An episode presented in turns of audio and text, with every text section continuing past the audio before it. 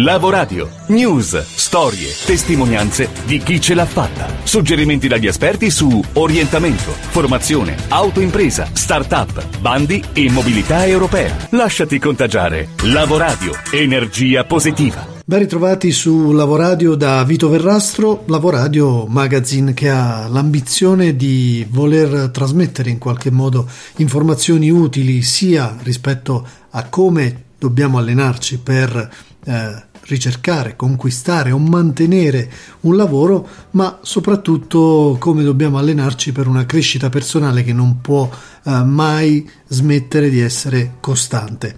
Prima parte del nostro magazine di questa settimana con due eh, storie che arrivano una dal nord e una dal sud. I love my job. Una storia che ci ha colpito molto è quella raccontata su Trovo Lavoro, il, mm, l'inserto del Corriere eh, della Sera che parla di un bellissimo esperimento realizzato in Valsabbia. E la Valsabbia è una valle prealpina situata nella parte orientale della provincia di Brescia. Beh, qui ci sono 70.000 abitanti circa e un tasso di disoccupazione che è intorno al 6%, quindi un livello molto più basso rispetto ad altre aree del paese, soprattutto al sud. Eppure il lavoro lì è merce ovviamente sempre preziosa e i paradossi non mancano, cioè aziende che non trovano personale da inserire per i ruoli che cercano e persone che rimangono disoccupate. E allora la comunità montana della Valsabbia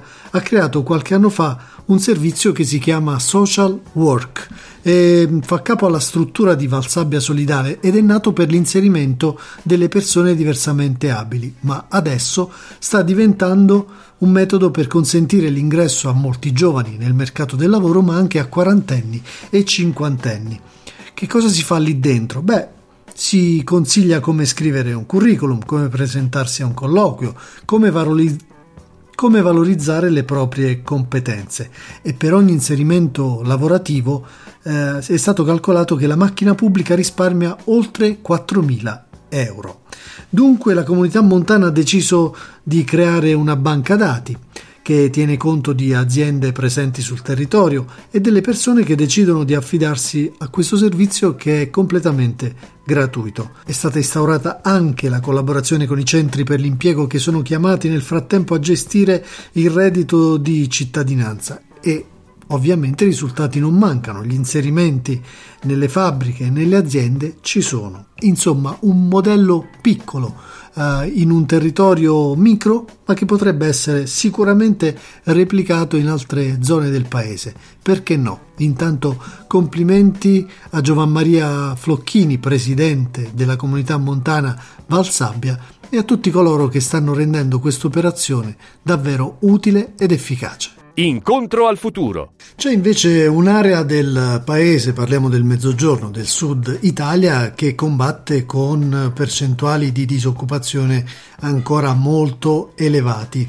Beh, modello, uno dei modelli che si sta sviluppando al sud è quello dell'autoimpresa e a dare una mano agli aspiranti imprenditori c'è un programma che sta, si sta rivelando molto efficace, che si chiama Resto al Sud, è promosso da Invitalia e sta fornendo l'opportunità a molti giovani di rimanere sui propri territori a lavorare, a fare impresa, ma anche ad una buona percentuale a ritornare magari dal nord o dall'estero per scommettere sui territori appunto del mezzogiorno. Abbiamo incontrato Gianmarco Verachi, responsabile Service Unit Resto al Sud, al quale abbiamo abbiamo chiesto di farci un primo bilancio di questa misura. Direi molto positivo, cioè noi siamo da un poco più di un anno dall'avvio dell'iniziativa abbiamo avuto un grande riscontro in termini di numeri ma anche in termini di interesse e di partecipazione. La misura è nativa digitale, quindi mh, tutte le istanze ma anche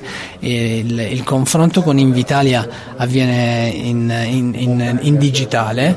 Eh, le volevo fare, dare qualche dato, visto che, mi, che parlava di impatto Dal 15 di gennaio 2018, quando è stato avviato lo sportello, noi in piattaforma abbiamo oltre 18.000 domande tra domande in lavorazione e quelle presentate che ammontano a oltre 7.500. Impatto anche economico. Pensi che in un solo anno, adesso parliamo delle iniziative approvate, noi copriremo investimenti, sono stati presentati investimenti che si avvicinano ai 200 milioni di euro, interamente coperti dalla, dall'architettura finanziaria dello strumento. Completiamo il dato numerico dando anche una proiezione rispetto agli occupati potenziali attraverso questa misura. Allora, parliamo degli approvati, quindi sono dati, dati reali, no? le, le, iniziative che, che, abbiamo approvato hanno dei numeri che ci dicono che creeranno un'occupazione per oltre eh, 10.500 nuove unità, per cui per un anno di attività è tanto. Quali sono i settori? Perché queste imprese che si sviluppano sui territori spesso seguono anche le vocazioni dei territori sì, stessi. Sì.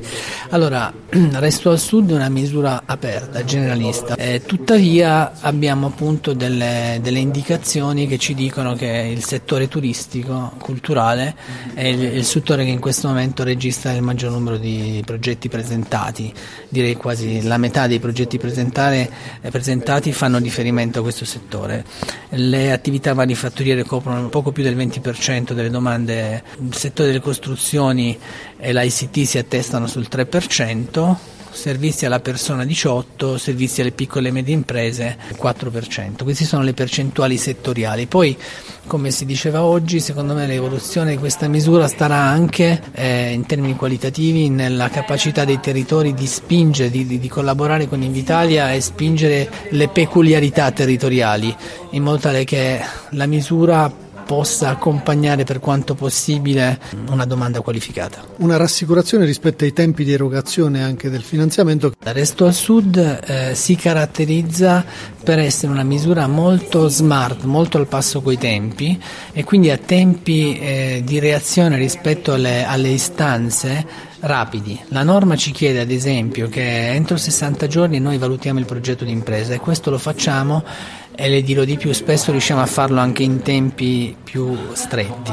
Stesso discorso vale, vale per l'attuazione. Ricomincio da me. Dalla misura Resto al Sud veniamo ad un beneficiario. Io sono Luciano Pergola e sono beneficiario della misura di Resta al Sud per un progetto che si chiama Bots Go, una piattaforma di aggregazione e comparazione di offerte sulla nautica e vacanze in barca. Una idea sulla Blue Economy, l'economia del mare, nata però in montagna a Potenza. Sì, la particolarità è proprio che la sede della mia azienda è a Potenza, quindi nell'incubatore di sviluppo Basilicata. E come nasce questa idea?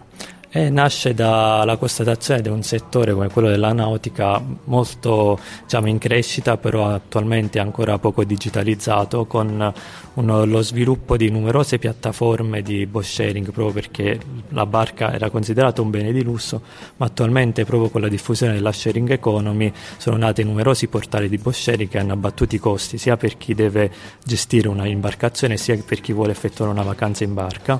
E quindi a me è, nata è cresciuta nata l'idea, data questa constatazione, è nata questa idea di un comparatore dei vari portali di boat sharing che sono nati adesso. Quindi una specie di trivago solo che nel settore della nautica. Che oggi non esiste. Che attualmente non esiste, infatti mi sono già interfacciato con le principali realtà del settore, una francese che si chiama Click and Bot, una svizzera Selogy, la più grande italiana che è Square e tutti mi hanno detto che noi eravamo i primi a proporgli una cosa del genere, quindi attualmente non esiste. Hai partecipato a una competition, hai partecipato anche alla misura Resto al Sud. Che esperienza è stata? Una buona esperienza per un giovane che vuole fare impresa?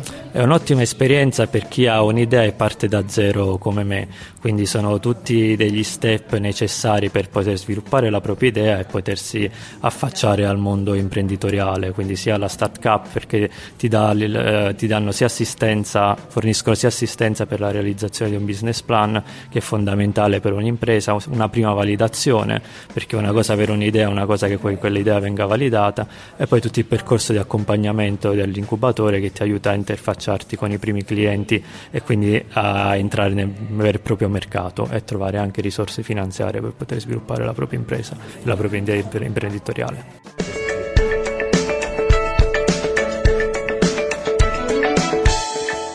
Bene, in bocca al lupo e naturalmente anche a tutti quelli che si accingono a fare autoimpresa con questo programma Resto al Sud che è un incentivo che è stato recentemente allargato, ampliato in una fascia d'età dai 19 ai 46 anni e anche ai liberi professionisti. Naturalmente vi rimandiamo per tutte le informazioni ai siti, alle guide, ai video che proliferano sulla rete rispetto a Resto al Sud. Opportunity Box. E ora apriamo la nostra scatola delle opportunità dall'Italia e dall'Europa, affidandoci come sempre ad Antonino Imbesi di Euronet della rete Europe Direct che questa settimana ci parla di un avviso, di un bando molto interessante che eh, potrà colpire e attirare l'interesse e l'attenzione di molti creativi. La Direzione Generale Arte e Architettura Contemporanee e Periferie Urbane presenta il bando Creative Living Lab, qualità, creatività, condivisione, un'iniziativa volta alla rigenerazione urbana condivisa di luoghi periferici per la realizzazione di progetti innovativi di qualità in ambito culturale e creativo, orientati alla rigenerazione e alla trasformazione di spazi interstiziali aree o edifici abbandonati o dismessi e zone di verde non curate. Il bando è rivolto a soggetti pubblici e privati senza scopo di lucro che operano in campo culturale con il coinvolgimento di stakeholder attivi sul territorio e mira alla creazione di azioni partecipate realizzate dalle comunità per le comunità, elaborate con l'apporto multidisciplinare di mediatori culturali come architetti, paesaggisti, designer, artisti, registi, filmmaker, fotografi, musicisti, performer, scrittori, psicologi, sociologi ed antropologi. I soggetti pubblici o privati devono avere sede legale e operativa sul territorio italiano, essere fiscalmente residenti in Italia avere all'interno del gruppo almeno una figura professionale tra quelle indicate precedentemente e ehm, ovviamente avere anche un membro di età compresa tra 18 e 35 anni. Le proposte potranno prevedere microprogetti e attività formative e laboratoriali come workshop, seminari, laboratori, percorsi formativi e didattici con una programmazione articolata in un arco di tempo di 6 mesi.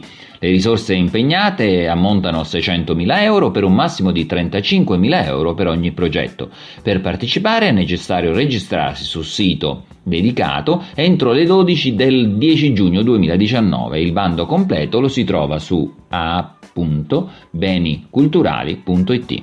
Strumenti e consigli. Mettersi alla prova, mettere alla prova le proprie abilità e soprattutto le soft skills non è spesso facile, forse lo è un po' di più giocando e a questo serve anche a questo serve Lego Serious Play che è un metodo finalizzato a sviluppare il pensiero, la comunicazione e la risoluzione di problemi complessi di gestione aziendale attraverso l'impiego del gioco di costruzioni forse più famoso al mondo. Questa metodologia venne ideata nel 2010 dopo che la Lego rilasciò il progetto con licenza Creative Commons e tanti professionisti nel frattempo si sono formati ad ottimo livello. Noi ne abbiamo incontrata una che seguiamo da tempo e che conosciamo per il suo rigore, la sua metodologia e la sua efficacia è Daniela Chiru, consulente di orientamento e carriera, l'abbiamo incrociata al Nobilita Festival di Bologna. La metodologia Lego Serious Play è solo uno strumento, sono importanti le competenze e il background che il facilitatore ha. Io ho due lauree specialistiche, ambedue, una in psicologia e sociologia, l'altra in scienze della formazione e l'impronta che metto nei miei workshop si vede, mi viene raccontata dalle persone come valore aggiunto. È uno strumento che fertilizza il cervello, che favorisce la creatività e indubbiamente, essendo anche esperta certificata di valutazione delle competenze, mi aiuta molto per implementare programmi, interventi formativi per sviluppare le competenze trasversali, che sono quelle che ci aiuteranno a sopravvivere e avere successo nel mondo VUCA. Perché è importante giocare, imparare giocando? La duplice natura del termine lo rende uno strumento molto potente perché da un lato abbiamo il gioco che significa libertà, espressività, creatività, dall'altra parte abbiamo la serietà di una metodologia, la strategia aziendale, le regole, le regole che le troviamo anche in azienda. Quindi eh, non può che essere uno strumento che armonizza quello che è eh, il nostro modo di adattarci naturalmente all'emergere delle situazioni tramite il gioco a quello che è la necessità che l'azienda si sviluppi in maniera dimensionale, quindi che incrementi il fatturato da un lato e che si sviluppi anche a livello qualitativo, cioè che sia competitiva nel mondo, nel contesto mutevole in cui viviamo. E quindi finiamo dicendo che non è un caso che molte aziende stiano utilizzando il gaming anche per il recruiting, no? si abbassano le barriere, viene fuori la persona con la sua personalità. Non ricordo con esattezza la citazione, ma viene detto che in un'ora di gioco riusciamo a far parlare le persone quanto in anni di lavoro. Quindi io utilizzo Lego Serious Play anche per eh, preparare le persone al colloquio di lavoro, si può utilizzare anche in fase di assessment, lo raccomando vivamente, certo sotto visione di un HR come, come sono io, perché dobbiamo avere eh, sotto controllo quello che stiamo facendo.